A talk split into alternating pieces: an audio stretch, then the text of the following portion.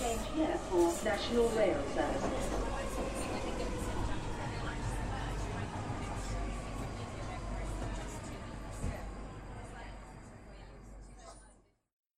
Bine ai revenit în stația Londra. Eu sunt Manuel Chețea de la manuel chețea punct ro și tu asculti podcastul Un român în Londra. De data aceasta suntem la episodul douăzeci și patru, în care vorbim despre o veste tristă pe săptămâna asta, mai apoi despre rasism și mai apoi despre mașinile electrice din Londra. Înainte de a trece la știrile obișnuite, bineînțeles că o să vorbim despre sponsorul ediției, respectiv eu.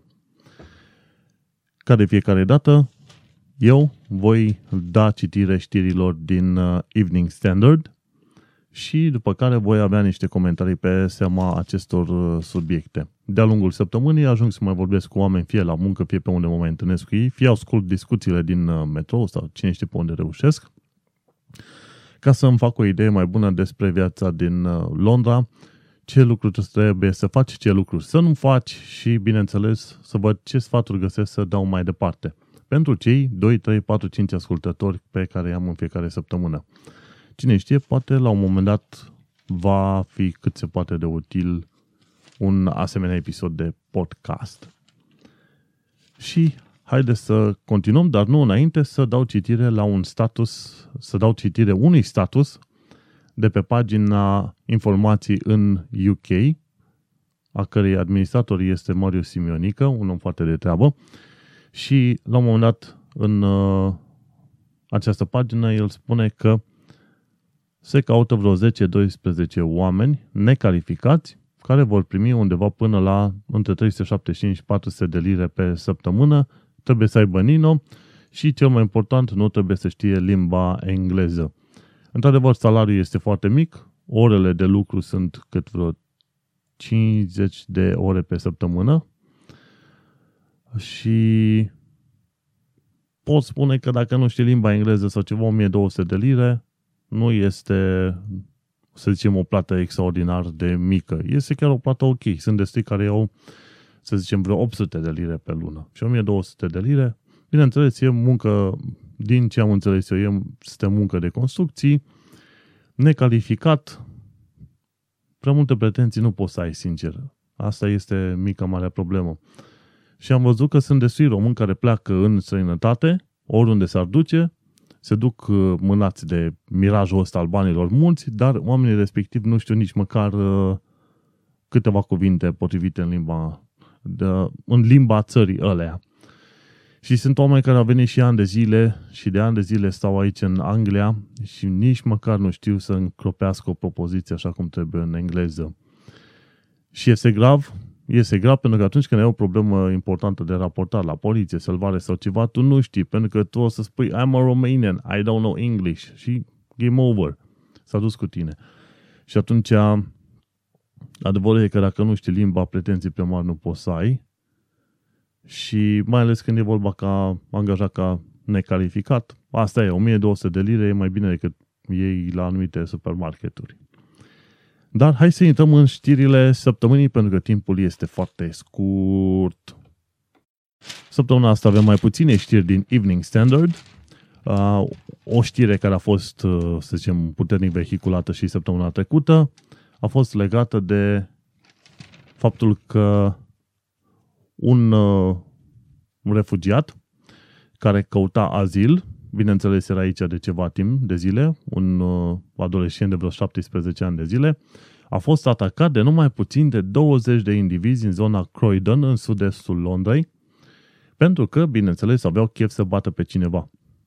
Și mi se pare că până la urmă au reușit să prindă vreo trei dintre făptașii ăștia și băiatul nostru, cel, mi se pare că era refugiat din zona Iranului, mi se pare, uh, s-a ales cu cheac de sânge pe creier și la un moment dat era vorba să se pună încadrarea ca tentativă de omor. Adevărul e că atunci când vin X oameni pe tine și încep să-ți dau cu pumnii și picioarele în tot corpul, aia ar trebui de, by default, considerată tentativă de omor, pentru că nu...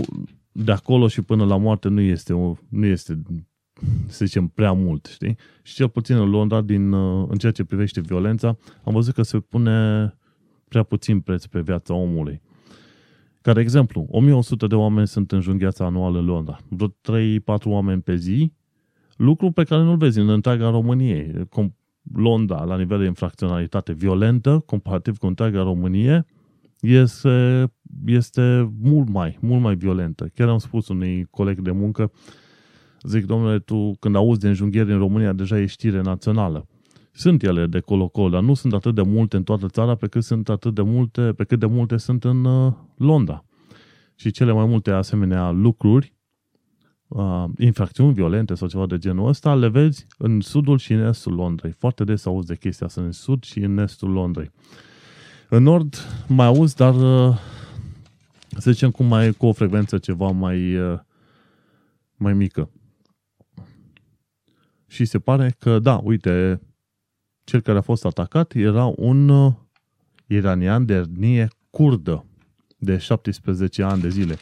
Se pare că indivizii ăștia ieșiseră dintr-un pub și la un moment dat l-au văzut pe băiatul ăsta acolo, l-au luat la întrebări și când au aflat că este a, cere azil aici în Londra, în U K, au sărit și l-au bătut de ei, au ieșit ochii din cap. Nu știu nici acum dacă a ieșit din, din spital. Zicem că terorismul este un lucru grav. Într-adevăr, ce s-a întâmplat pe douăzeci și doi martie, în care și o româncă a ajuns victimă, din păcate asta e știrea negativă a săptămânii, adică uh, românca Andreea, și nu mai știu cum trebuie să-i găsesc numele, a murit în spital. Într-adevăr, terorismul este un lucru cât se poate de nașpa și mai ales când vezi când au atacat ea cu duba, de fapt era unul singur și nu era duba, era un jeep, rămâi mască.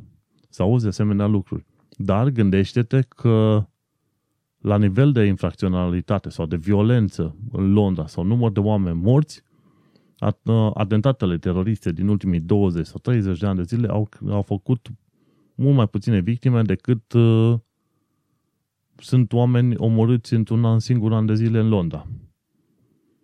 Bineînțeles, discutăm de planuri diferite, însă, la ca număr de victime, cele mai multe victime sunt făcute de către gășile astea de cartier. Și nu numai.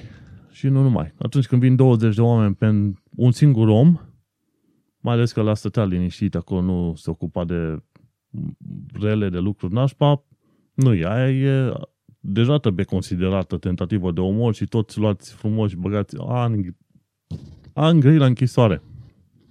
Pentru că pur și simplu nu poți să admiți să te comporți ca niște animale ordinare și după aia să zici că, știi, noi l-am bătut pe ăla că era refugiat și n-are ce căuta în țara noastră. Da, e interesant. Dacă nu ești de acord, anumite legi trebuie schimbate. Nu să te duci tu să omori oamenii pe stradă pentru că nu-ți place fața omului. Și din păcate în Londra se poate întâmpla o chestie de genul ăsta. Și aici ajungem și la un subiect năra interesant. Din România au plecat vreo patru cinci milioane de români. Unde? În străinătate să lucrez. Spania, Italia, Anglia și așa mai departe. Vreo patru sute de mii de români ar trebui să fie, să zicem, un bune oficial în Anglia. Și când s-a pus problema câți refugiați să primească X Y țări, România hop-top s-a ridicat de curând sus că nu vor să primească românii, nu vor să primească refugiați, că vai, sunt teroriști printre ei. Adevărul e că n-ai avea ce teroriști să vină în uh, România când toată lumea a preferat să îndure frigul și foametea în zona Serbiei și Muntenegrului ca să ajungă în Germania. Dar ca idee, așa. Ai patru milioane de refugiați. cinci. Plecați din România. patru milioane de refugiați plecați din România în sănătate și pe aia tu spui că nu vrei să primești X mii de oameni. Ipocrizia asta e enormă. E enormă. Și asta înseamnă, și asta spune ceva și despre noi ca nație și ca oameni. În fine, hai să mergem mai departe la ziua de marți. Luni am avut o singură știre. Marți aflăm că justiția nu este chiar atât de oarbă pe cum am sperat și în Anglia. Un nene care nu și-a plătit T V A-ul pe tot felul de vânzări ce le-a făcut și tot felul de servicii pe care le-a îndeplinit, uh, mi se pare că trebuia să dea înapoi statului Britaniei vreo paisprezece milioane de lire. în taxe și așa mai departe. La un moment dat s-a făcut un fel de audiență, sau cum se mai numesc alea, proces a fost cu ușile închise, între judecător, procuror și individul ăsta, și se pare că omul nostru a fost declarat prea sărac să mai plătească înapoi cele paisprezece milioane de lire taxe, dat fiind că el oricum câștigase vreo două sute cincizeci de milioane de lire din tot felul de afaceri pe care le-a făcut. Și asta îți arată că asemenea lucruri în care justiția nu se aplică așa cum trebuie, se întâmplă și în alte părți, în, în România. Și asta pentru că a fost, a făcut, omul nostru a făcut un deal cu, cu procurorii. Și este vorba de londonezul Nasir Khan, care în două mii unsprezece a fost trimis la închisoare în urma unei fraude de două sute cincizeci de milioane de lire.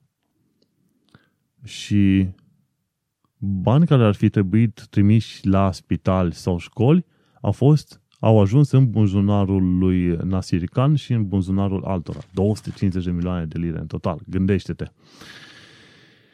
No.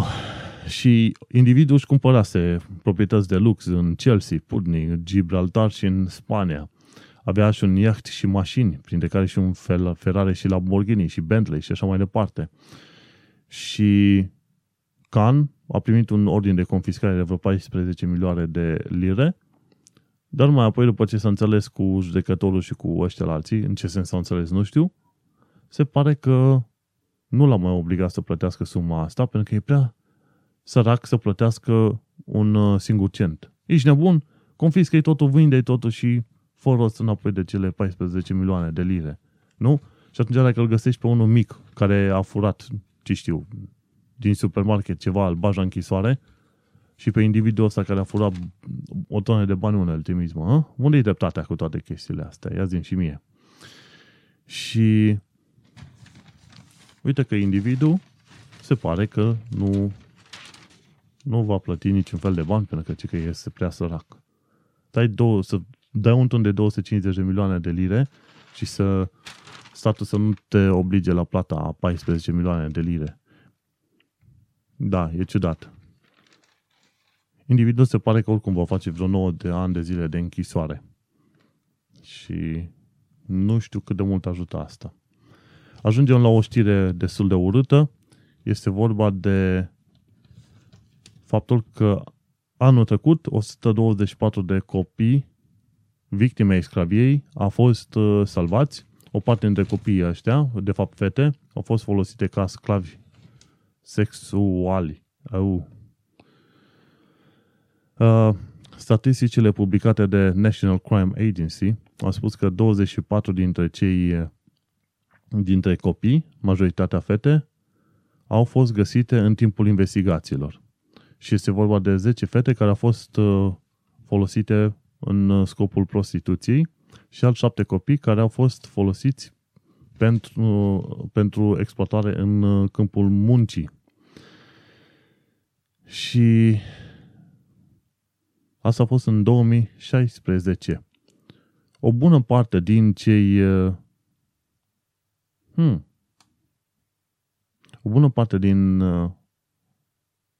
cei care au fost supuși sclaviei în anul trecut au, f- au provenit din zona Albaniei și României.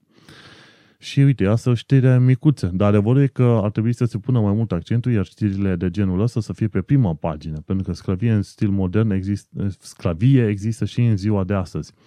Și persoanele la risc sunt tocmai persoane care sunt, unul, la mână credule, doi, n-au șanse de protecție și trei, nu știu limba în, în niciun fel. Și uite-te cum sunt indivizi, sunt sigur și români care au participat în lanțul ăsta de uh, trafic de carne vie. Și, uite-te, jumătate din uh, cei o sută douăzeci și patru au fost albanezi sau români. Hmm. Da, și este vorba că asemenea situații de sclavie s-au dublat în ultimii trei ani de zile. De la trei mii opt sute cinci oameni raportați ca victime în... Uh, în două mii șaisprezece, descoperim că a fost o creștere de aproape trei ori mai mare față de două mii treisprezece, când erau raportate o mie șapte sute patruzeci și cinci de asemenea cazuri. Deci, trei mii opt sute cinci cazuri raportate în două mii șaisprezece, potențiale victime. Asta nu înseamnă că, într-adevăr, asta, e, asta a și fost situația. Dar a crescut și situația din ce în ce mai, mai gravă. Și a, nu știu ce se face în direcția asta. Mai ales ăștia care folosesc copiii ar trebui băgați mult și bine la închisoare. Mergem mai departe la altă știre. Un biciclist moare după ce a fost înjunghiat. A murit după ce a fost înjunghiat în zona Croydon. Tot acolo, tot în zona în care, adică Croydon e, să zicem, ceva de mărimea aproape jumătate din Brașov. Nu e o zonă micuță. E o vecinătate din sud-estul Londrei, care în trecut au avut o reputație foarte mare. Acum a început să-și revină tot ceva de genul Lewisham. Lewisham este un cartier nu tocmai plăcut, dar începe să revină încetul cu încetul pe măsură ce se construiesc tot mai multe blocuri de birouri și blocuri de locuit în care apartamentele sunt scumpe. Și de obicei ăștia care stau în housing complexes, în case sociale, sunt cumva împinși în afara Londrei, tot mai departe. Și zonele alea devin puțin mai sigure. No, biciclistul nostru, Bjorn Brown, de douăzeci și trei de ani, a murit în spital după ce a fost în, înjunghiat. Se pare că vreo doi indivizi l-au înjunghiat. Nu se știe exact de ce, de ce l-au atacat pe băiatul ăsta. Cine are informație poate suna la la Crime Stoppers la zero opt zero zero cinci cinci cinci unu unu unu. Pe aceeași pagină, treisprezece indivizi au fost uh, prezentați justiției pentru că l-au atacat pe uh, tipul ăsta, iranianul curd sau curdul iranian, de fapt iranianul de etnie curdă, care căutase azil în uh, în Marea Britanie. treisprezece indivizi au fost prezentați justiției cu diferite capete de acuzare. Victima, Recher Ahmed, de șaptesprezece ani de zile, a avut coloana ruptă și hemoragie la creier. În asemenea situație e puțin probabil că o să aibă o viață prea bună de acum încolo. treizeci de oameni au fost implicați în incidentul de, din zona Shrublands Shrublands Avenue, chiar în zona în care locuiește el, și acțiuni, chestia asta s-a întâmplat la ora unsprezece și patruzeci vinerea, cealaltă vineri. Printre cei care au fost, care sunt judecați în momentul de față, se află Daryl Davis, douăzeci de ani, Daniel Davis, douăzeci și patru de ani, ăștia frați, și sunt alți frați, George Walder, douăzeci, Jack Walder, douăzeci și patru, și mai mai sunt Barry Potts, douăzeci, majoritatea pe la, prin jurul vârstei de douăzeci de ani. Pentru un asemenea atac, în funcție de gravitatea faptei, indivizii riscă cinci, șapte, zece, cincisprezece ani de zile de închisoare. Mai ales dacă o parte dintre ei vor fi judecați pentru tentativă de omor. No. Și uite-te că am ajuns în, la finalul zilei de marți. Acum, ca idee generală, uh, oricât oi fi eu de curajos sau de necurajos, de fel uh, caut ca seara să nu circul aiurea pe străzi. Dacă am nevoie, dacă chiar am nevoie, atunci am să circul, dar de cele mai multe ori n-ai să mă vezi pe mine circulând seara după ora opt nouă plimbându-mă aiurea pe străzi. Chiar dacă zona Isle of Dogs este printre cele mai, să zicem, cuminți zone, totuși nu îmi place să risc. Nu. Londra nu este tocmai orașul în care ai vrea să circul seara sau mai puțin noaptea sau dimineața de vreme. Nu. Ceea ce ni se spunea mai de mult când eram copii, să nu mergi seara sau noaptea pe stradă, este valabil acum. Într-un mod interesant, România a devenit, să zicem, un oraș, un oraș, o zonă puțin mai sigură, mai ales după intrarea în Uniunea Europeană. În schimb, în Londra, infracționalitatea chiar a crescut de la an la an. Și dacă vrei să-ți fie bine, caută să nu circul seara după lăsarea întunericului. Sunt situații în care incidente se întâmplă și după masa, însă mai puțin. Cele mai multe incidente grave pe care le-am văzut raportate cel puțin în Evening Standard s-au întâmplat seara, târziu. Undeva zece, unsprezece, doisprezece, știi? Sau cel puțin dacă circul seara târziu, măcar să fii în grup de oameni, nu unul singur. Pentru că am văzut cel puțin aici, dacă e nimerit în locul nepotrivit, nu e, și ai conflict cu careva, nu e conflictul tău cu ăla unul. Ăla unul și aduce încă douăzeci de proști. Și toți se calcă în picioare ca pe o cârpă. Și atunci trebuie să ai grijă de tine. No. Ha, hai să trecem mai departe la știrile de miercuri. Până să citești știrile de miercuri, ajung la ideea că este mai bine să beau cafea în timpul înregistrărilor decât orice altceva. În mod interesant, dacă te pui să bei, să zicem, alcool, un vin sau un whisky sau o prostie, ceva, a, o să-ți fie mai greu de vorbit la microfon. Va trebui să te îndepărtezi puțin. La un moment dat ți se usucă gura. Sunt lucruri cu care nu m-am întâlnit, bineînțeles, pentru că n-am vorbit foarte mult la, la microfon.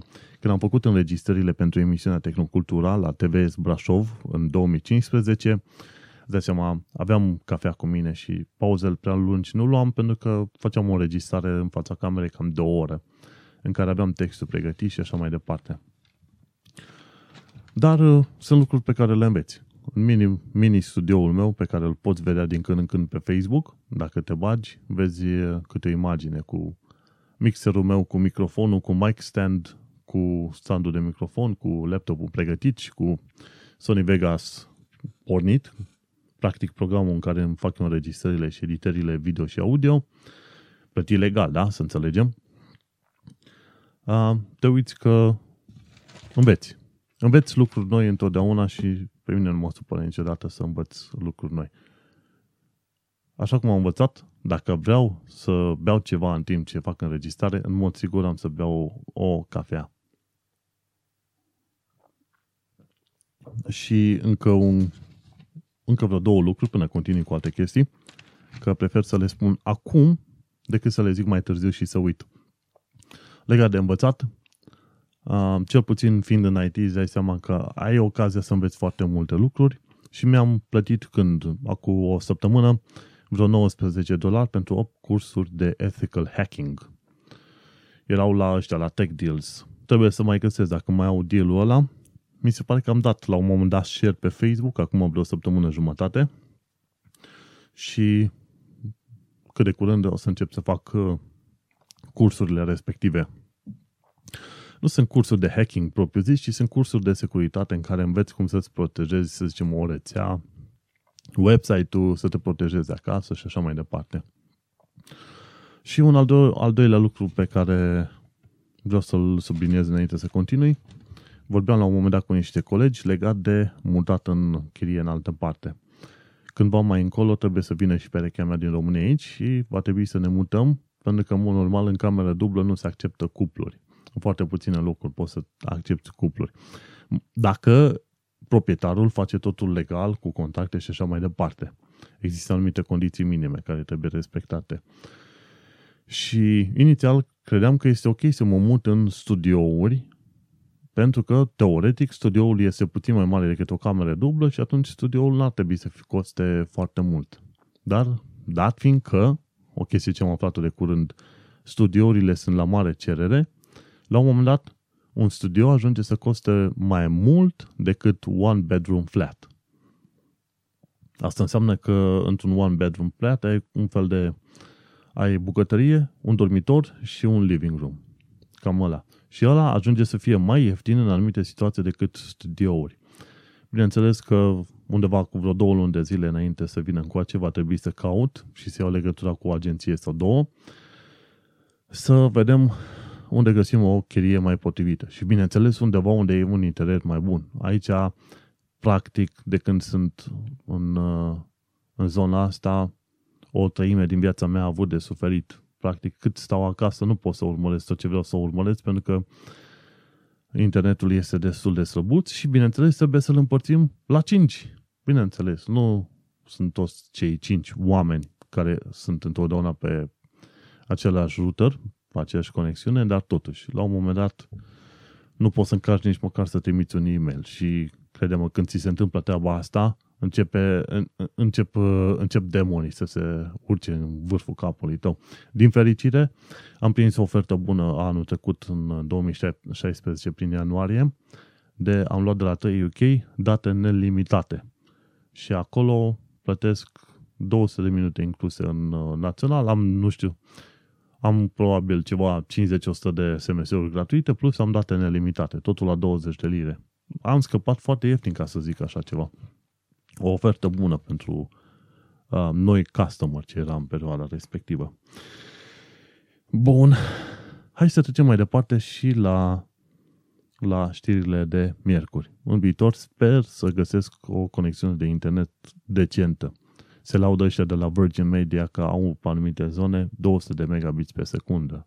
Dar ar, dar ar toate zeile, zeitățile de la Valhalla până la cerul oricui o fi, să existe așa internet în Londra. Știrile de miercuri. Hai că aflăm astăzi uh, despre faptul că mașinile pe diesel sau mașinile clasice încep să vadă un, un declin. Practic, vânzările mașinilor cu motoare pe ardere internă încep să scadă din ce în ce mai mult și oamenii se orientează mai mult către mașinile electrice. De ce? Pentru că, conform unor statistici, între două mii cinci sute și zece mii de oameni mor în Londra din cauza anual, în Londra din cauza poluării. N-am, n-am reușit să găsesc prea multe informații exacte ce înseamnă că mor. La un moment dat, omul este sănătos sau după câți ani de expunere la substanțele nocive din aerul Londrei mor oamenii. Și n-am, n-am găsit ceva mai exact. Prin ce zone au lucrat și au trăit oamenii, care zone sunt mai periculoase și așa. Bine, în principiu știi care sunt zonele mai periculoase, zonele care sunt străzi principale și pe unde circulă foarte mult autobuzele. Nu înseamnă că numai autobuzele sunt de vină, dar în principiu străzile principale sunt printre locurile cele mai periculoase. Printre principalii, să zicem, participanți la crearea noxelor sunt taxiurile londoneze, autobuzurile londoneze, tot felul de dube din asta de transport și, bineînțeles, avem și cetățenii noștri, dintre care o bună parte, dacă nu mai bine de jumătate dintre ei, sunt săraci și nu își permit să cumpere mașini mai noi, care să nu poleze atât de mult. Își iau tot felul de rable, că te uiți la, la oameni când te duci pe stradă și dintr-un salariu unui necalificat de alea de o mie două sute de lire, îți permite să ții rabla aia pe care au oamenii respectivi. Jumătate din mașini din Londra jumătate, ar trebui să dispară, pur și simplu. Săracii sunt în mașini, iar bogații sunt în, în metrou. Stai să te uiți, cam așa e situația. Ne uităm. Articolul scris de către Nicholas Cecil, Deputy Political Editor, spune că londonezii își întorc spatele la mașinile pe bază de diesel. Și se pare că vânzările de mașini diesel au scăzut cu nouă la sută față de anul trecut. Și a scăzut de la șapte mii trei sute patruzeci și nouă din, în martie două mii șaisprezece la șase mii șase sute nouăzeci și doi în, în martie două mii șaptesprezece. Cum, cu șap, aproape șapte sute de mașini mai puține față de anul trecut. Și mașinile electrice care încep a fi cumpărate, bine, alternative fuel vehicles, aici e vorba și de mașini pe hidrogen, de exemplu, sau mixte. Uh, au sărit de la o mie cinci sute patruzeci și patru în martie șaisprezece la o mie opt sute șaptezeci și șase în martie șaptesprezece. Practic o creștere de douăzeci și unu la sută. Ceea ce este un lucru foarte bun, pentru că în Londra mor oameni din cauza poluării. Și vorba de P M doi virgulă cinci, particulate matter. Și P M doi virgulă cinci practic e format din uh, aerosoli care au amoniu, oxid de azot și cumva aceste substanțe reușesc să se combine cu dioxid de sulf. Și când îți intră substanțele astea în plămân, încetul cu încetul începe să-ți deterioreze sănătatea. Și oamenii care au alergii sau care sunt mai sensibili sunt la risc crescut comparativ cu ceilalți. Și e foarte bine. Un trend este foarte bun. Mi se pare că există cel puțin paisprezece uh, tipuri diferite de mașini electrice pe care le poți cumpăra în Londra. Și din ce am reușit să urmăresc la un canal din ăsta, cum îi zice, mă? Fully Charged. Da, pe YouTube, dacă te bagi pe Fully Charged, Fully Charged, Charged, uh, așa, o să vezi că au și materiale cu mașini electrice din Londra. La un moment dat el vorbea despre paisprezece mașini electrice pe care le avea un dealer oarecare și puteai face ceva de genul ăsta. Plăteai cât vreo două sute de lire pe lună leasing-ul și la finalul leasing-ului, după zece ani de zile sau ceva, urma să plătești restul sumei ca să deții mașina respectivă. Și prețurile erau, să zicem, acceptabile. Și dacă e să te uiți la cât costă și benzina și cât costă un, un rablament din asta de șapte sute de lire, cât își iau oamenii pe aici și așa mai departe, te duci, îți iei o mașină electrică, e și mai curat, e și mai bine și prețurile, să zicem, sunt comparative sau, dacă nu, puțin mai mici. E mai problematic cu încărcarea. Ziceau ăștia că vor face tot mai multe charging pods around London. Dar să vedem când și unde le, le fac. Pentru că, de exemplu, dacă mi-aș avea o mașină electrică și aș veni aici în cartier, n-aș ști unde să bag. Ar trebui, ar trebui să arunc firul afară și să-l duc jos la mașină, pentru că altfel nu știu cum, cum aș putea să-mi încarc mașina, dacă ar fi să iau. Mergem la o altă știre negativă. O, o adolescentă a fost înjunghiată în spate de către un individ care a încercat să-i fure telefonul. Chestia asta s-a întâmplat în uh, East Ham. Și fata de șaptesprezece ani de zile, la un moment dat cineva a abordat-o din spate, i-a zis să-i dea telefonul, ea a fugit și handicapatul ăla a înjunghiat-o. Știi? Ea și-a chemat prietenul și pe aia au mers la spital repede. Uh, suspectul a fost descris ca fiind asiatic, de optsprezece-nouăsprezece ani și aproape cinci virgulă nouă inch, probabil undeva pe la un metru șaptezeci și cinci, un metru optzeci și cinci, cu o barbă neagră. Și incidentul s-a întâmplat când? Pe optsprezece februarie, sâmbătă, la ora opt și cincisprezece. Hmm. Și chestia asta s-a întâmplat în East Ham. No. Și aici am subliniat în mod intenționat, este deschis ca fiind asiatic. Și aici intră political correctness din ăsta idiot în lucru, pentru că toată lumea, când se discută de asiatici, noi știm în mod clar că discutăm despre chinezi, japonezi și cam, cam în zona respectivă, știi? Dar în presa din Anglia, asiatic se referă de fapt la pakistanezi, indian, Afganistan sau din Bangladesh, ori, dacă nu, chiar din Irak sau Iran. Și după cum l-a descris pe individul ăsta, sunt șanse mari ca individul să fie de fapt ori, ori pakistanez, ori iranian, ori irakian. Pe indian nu-i vezi foarte des cu bărbi mari. No. Și asta e, aici political correctness face cumva să mascheze. Ei de obicei vor să mascheze etnia atacatorului, pentru că nu vor să transforme, să zicem, naționalitatea unui individ în, într-o problemă principală când e vorba de, să zicem, acțiunile individului respectiv. Dar, după cum bine știm, culturile anumitor țări nu se îmbucă foarte bine cu culturile, cultura din U K. Tocmai de aia, când au venit foarte mulți oameni, să zicem, din zona Pakistanului aici, sunt foarte mulți oameni din zona Pakistanului, au, cei din Anglia au fost nevoiți să creeze legi noi, cum, ai F, cum sunt legile anti-F G M, Female Genital Mutilation, prin care să caute să îi calmeze pe indivizii ăștia care cred că dacă vin aici pot să facă tot ce vor ei sau ce făceau și la ei în, în țara lor. Ceea ce e greșit, pentru că în principiu când te duci în nouă țară, cauți să respecti regulile din noua țară. Și U K încearcă să integreze cât se poate de mult și să accepte religia oamenilor și culturile oamenilor și așa mai departe. Și la un moment dat, bineînțeles că a fost nevoit să creezi anumite legi. Băi, vedeți că n-ai voie. De exemplu, copiii nu pot să fie dați la măritiși. Fete de șase șapte ani nu poți să le dai la măritiși. Sau nu poți să te duci să faci operații, operații pe organul genital al fetelor, numai în ideea că ele nu se vor duce să se culce cu băieți sau în alte chestii, știi?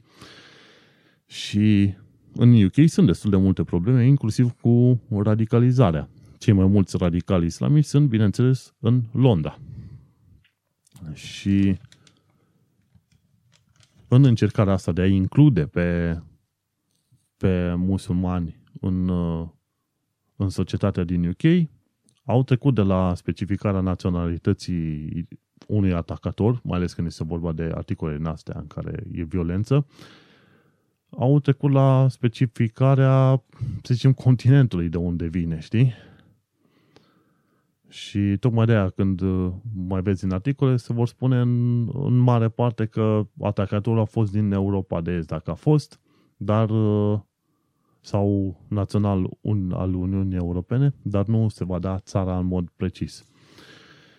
Și uh, bineînțeles, te-ai întrebat de ce relevanță are să spui că indivizul care a atacat-o și a înjunghiat-o pe fată de la spate este pakistanez sau nu. Păi, spunând treaba asta, atunci știi cum să plasezi la nivel de cultură și de, de grup un, bineînțeles, un anumit act din asta violent.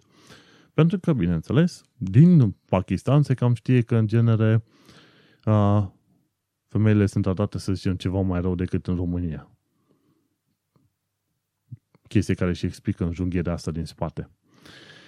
Uh, dar uh, mai sunt și alte chestii, pentru că ăștia nu sunt uh, oameni care au venit acum, să zicem, pakistanezi care au fost uh, pakistanezi sau indieni sau cei din Bangladesh care au venit în generația asta acum. Sunt o bună parte dintre ei, sunt la a doua, la a treia generație și cei care fac asemenea acte sunt din familii sărace.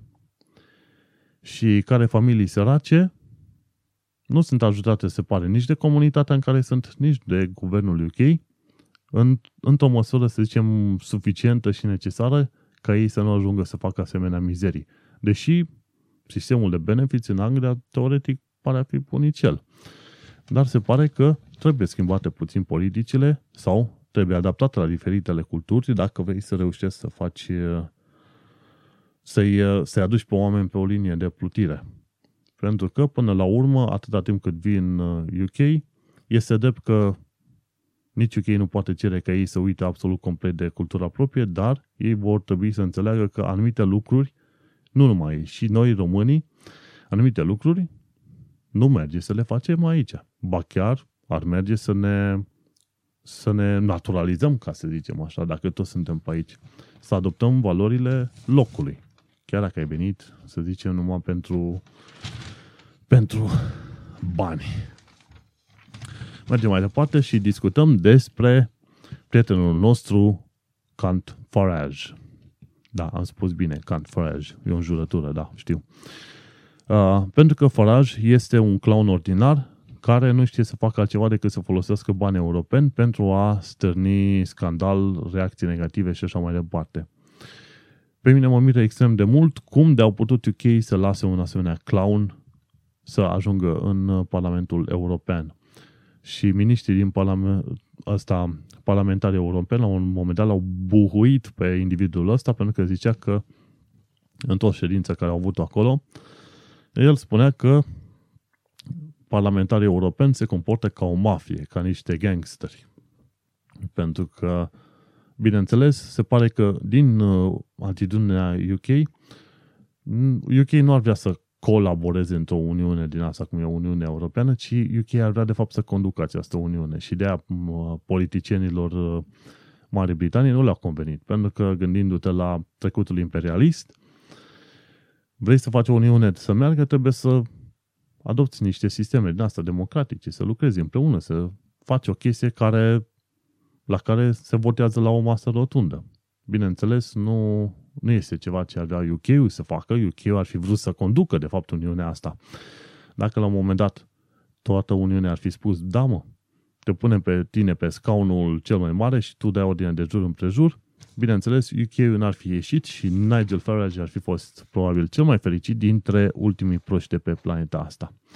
Și asta a fost cu știrile de miercuri.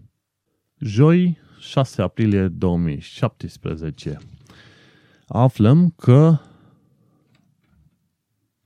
a, a avut loc o, o judecată, o problemă destul de interesantă. Practic, la un moment dat, un părinte și-a luat copiii în timpul școlii și au mers la Disneyland. Și atunci a, mi se pare că părintele respectiv a fost dat în judecată de către școală, pentru că copilul trebuia să fie la școală, nu la Disneyland în perioada respectivă, și judecătorii au spus că, da, noi suntem de acord ca omul nostru să fie condamnat și să plătească amendă, pentru că copilul trebuia să fie la școală și nu trebuia să plece în excursie.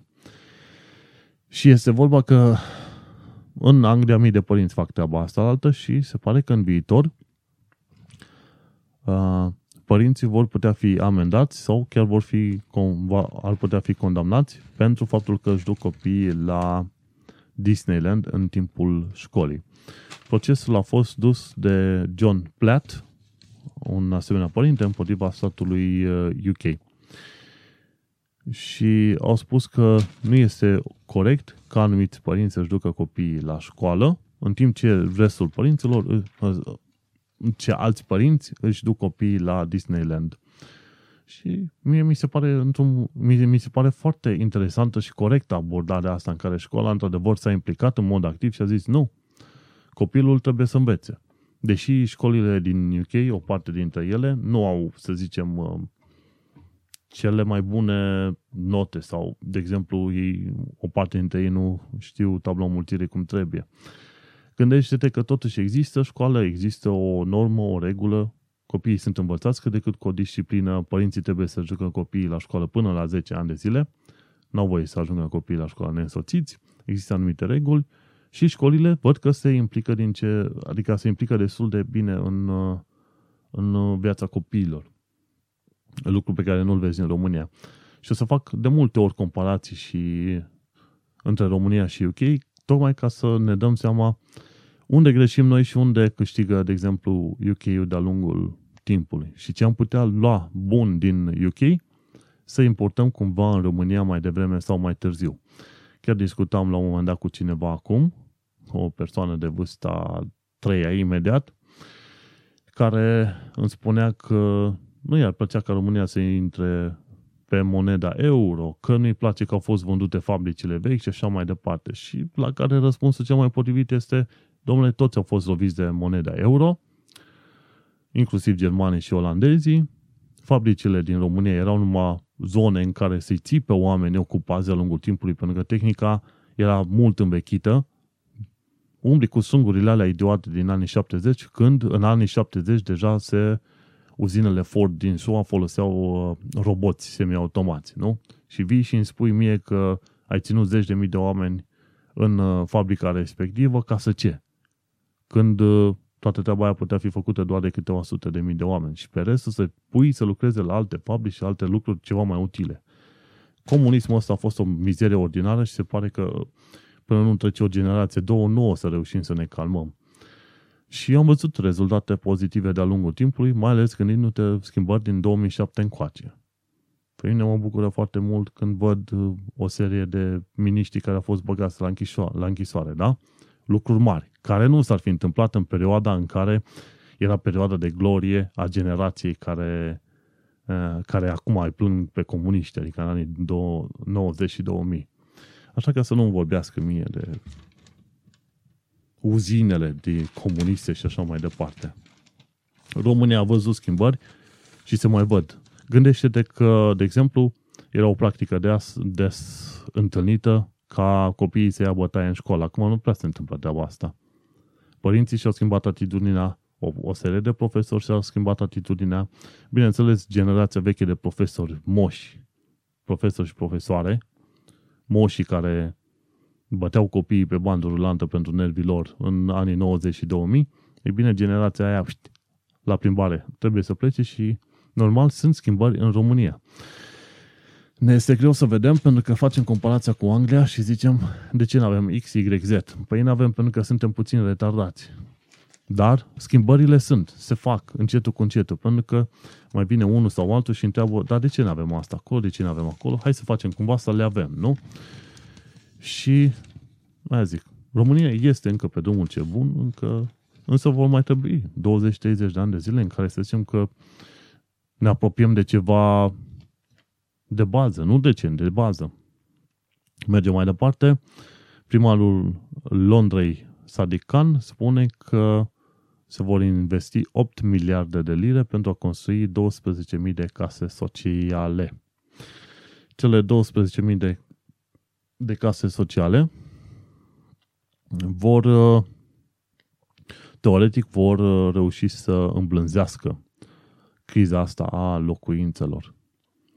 Și, bineînțeles, am mai discutat mai de mult cu săracii.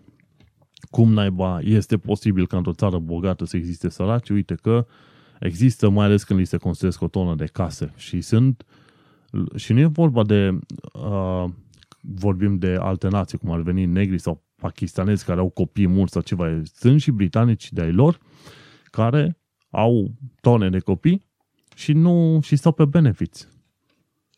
Știi?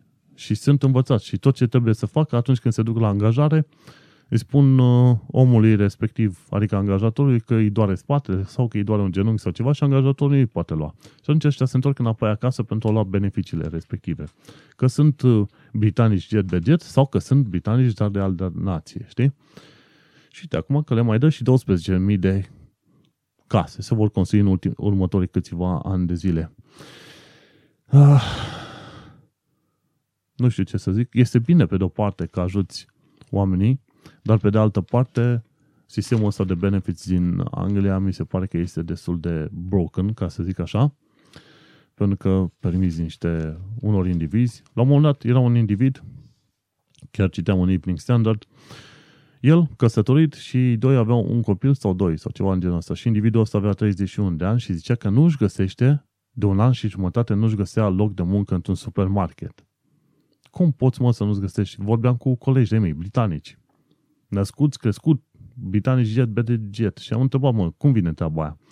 Deci e imposibil așa ceva. Omul ăla chiar nu vrea să muncească. Degeaba se plânge că nu-și găsește, mai ales de supermarket, muncă la supermarket, când e o muncă de jos.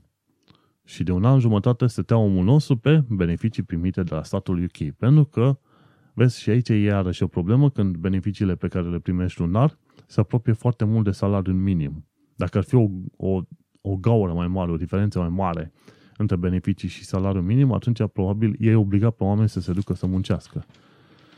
Dar nu.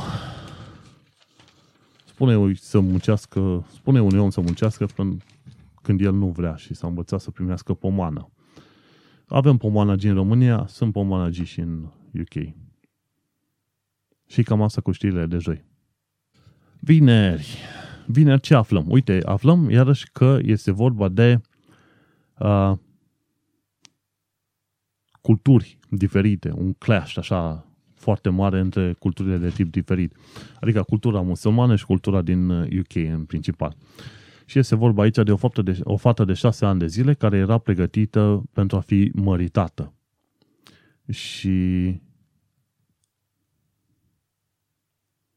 este vorba de Uh, lucrurile făcute pentru onoarea familiei. De obicei în Pakistan vei vedea chestiile astea. Uh, honor killings, honor weddings, honor whatever. Știi? Și acolo este vorba, când vei auzi de Pakistan și de honor killings, sunt situații în care fata este dată la măritat cu un bărbat oarecare, ea nu vrea și fuge, fuge cu un alt băiat și atunci este prinsă de familia fetei și omorâtă. Și aia se numește crimă din onoare, pentru că fata aia, că onoarea familiei respective stă în fata aia care trebuie să se mărite cu cine îi, îi, îi impun părinții, de exemplu. Și chestii din genul ăsta legate pe onoarea familiei se întâmplă și în, în Marea Britanie, în familie din asta, bineînțeles, din, din zonele astea musulmane. Știi? Și zic, totul este bătut în, se bate apa în plouă pe chestia asta cu onoarea familiei și fetele trebuie să suporte. Ăștia indivizii nu-și dau seama că sunt în U K și chestia asta este total ilegală, mai ales să dai fete mici la măritat, nu? Și în Londra se pare că sunt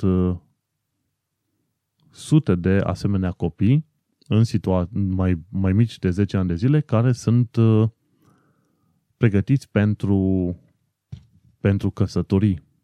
Deci, sute de copii din familii din astea musulmane sunt pregătiți pentru căsătorii din astea aranjate în Londra. Și sunt în, în articolul scris de David Churchill, Honor Crime, Honor Violence. Se pare că tot felul de acte de violență legate de această onoare sunt...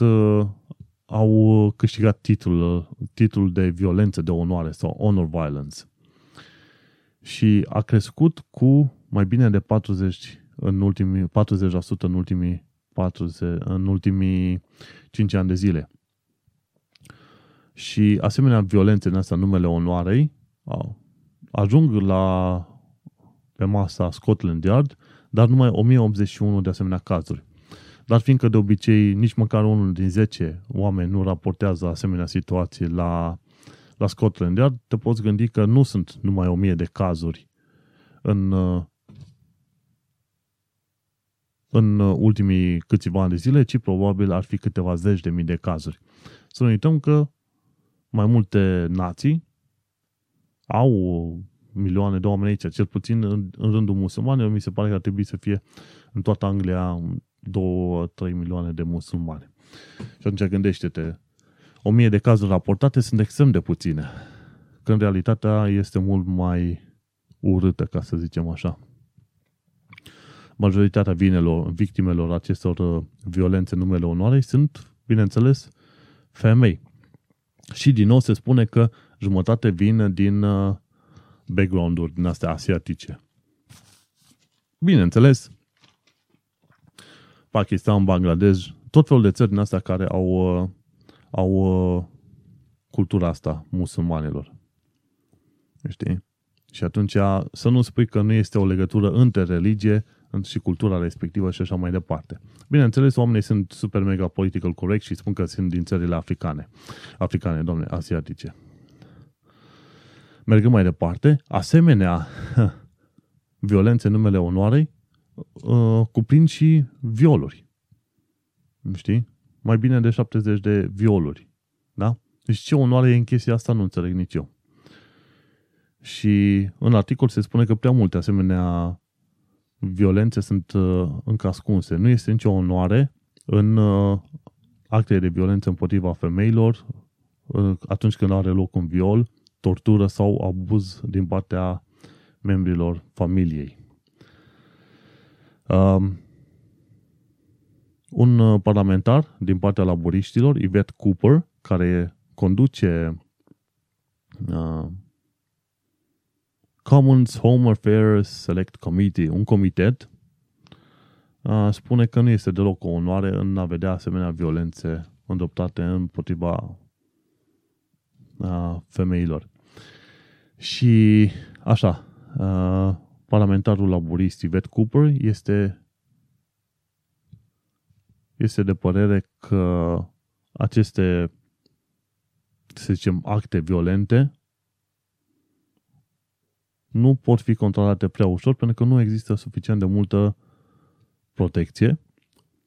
A, nu sunt suficient de multe condamnări și există prea multe din astea atacuri la adresa victimei. Știi? Există și cazul unei fete de vreo șase ani de zile care a fost forțată să se mărite după ce părinții s-au întors înapoi în Bangladesh. De fapt, ei s-au dus în Bangladesh ca să o mărite forțat acolo.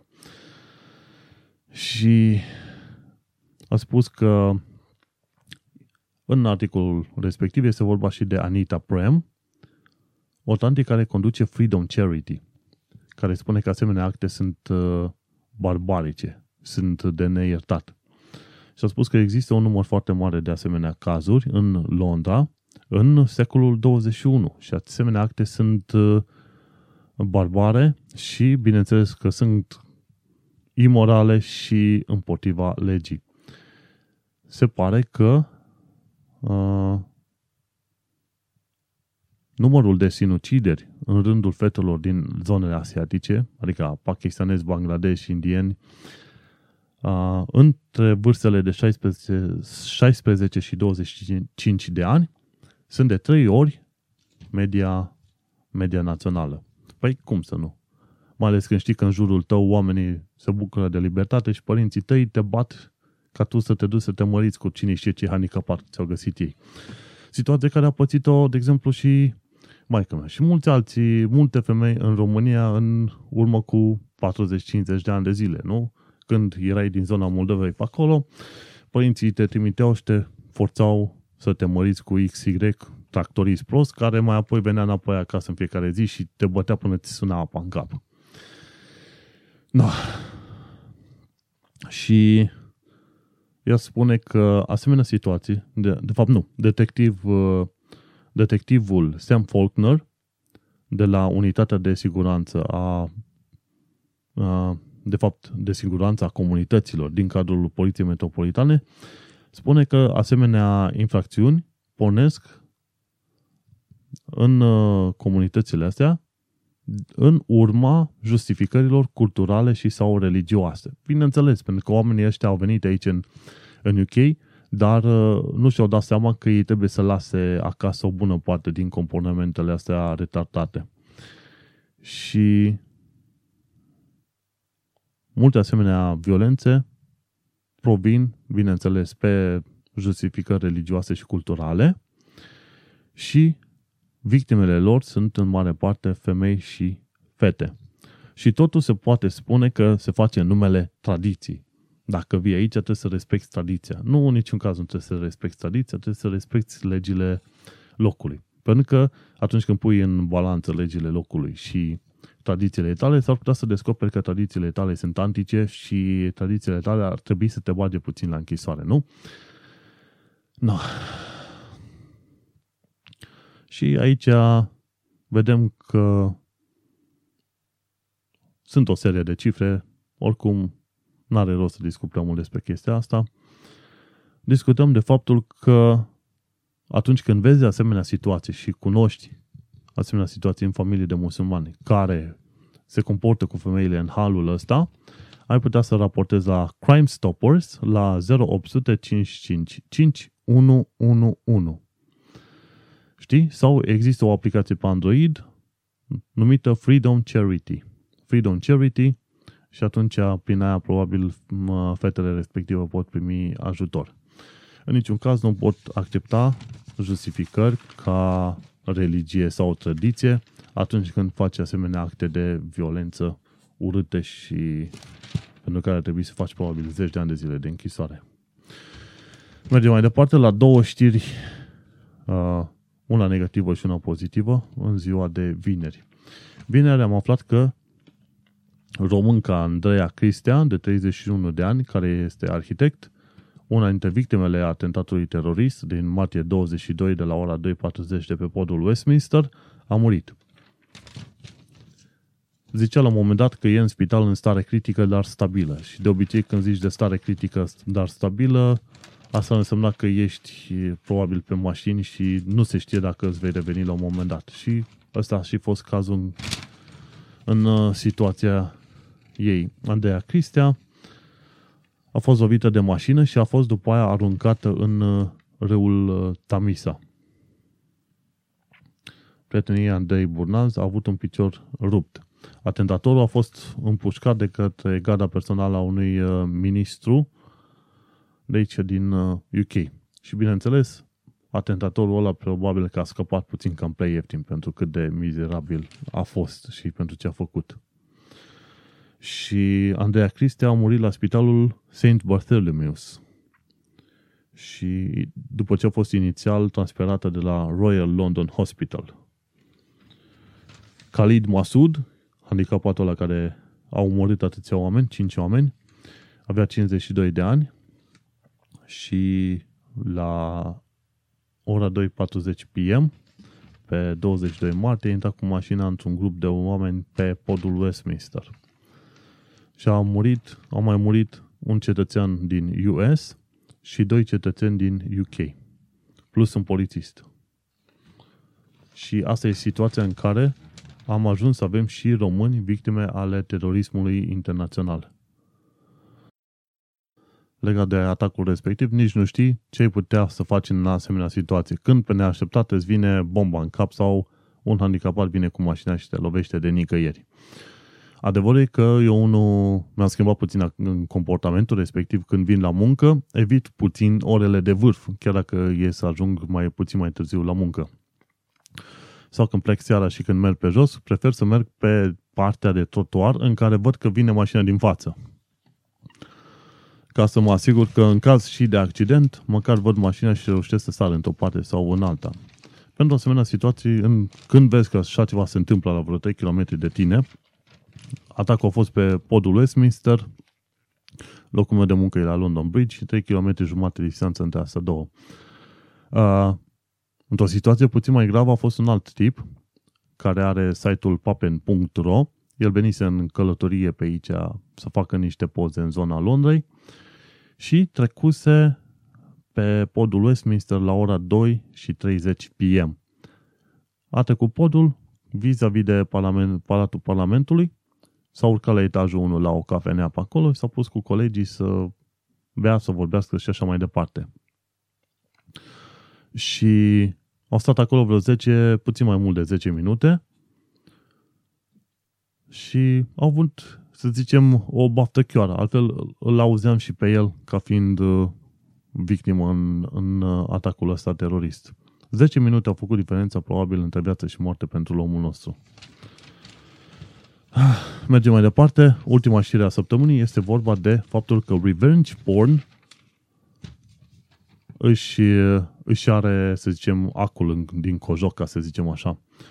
Este vorba de faptul că, cel puțin în Anglia, victimele revenge pornului pot să apeleze la, la autorități pentru ajutor. Se pare că un program susținut de către Departamentul de Educație a mai primit optzeci de mii de lire și va mai continua până în două mii optsprezece. Vreo șase mii de apeluri au primit cei de acolo în ultimii doi ani de zile.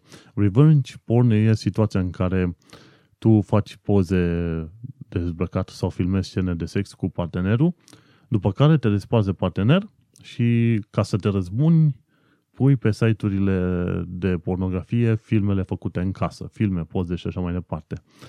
Ei, în scopul răzbunării. Asemenea, acția se numește revenge porn și în U K este condamnat, din fericire, și atunci se pare că au fost vreo șase mii de apeluri în ultimii doi ani de zile. Și în mod normal se primesc treizeci și două de plângeri pe lună, practic una pe zi. Hmm. Și sunt situații în care se ajunge și la șantaj. Și există legi care uh, transformă asemenea acte în acte uh, de genul infracțiunilor. Practic sunt considerate infracțiuni. Bineînțeles, una că moral nu se face, a doua că uh, gândindu-te, dacă, să zicem, ești un om imoral, dar prefer să fii practic, nu faci așa ceva, pentru că odată ce ai făcut un asemenea gest cu fostul partener, noul partener, când află chestia asta, nici nu va mai trebui să stea cu tine, pentru că va pleca. Zice, mă, individul ăsta, dacă se supără pe mine, pune poze cu mine dezbrăcat pe net, nu? Nu.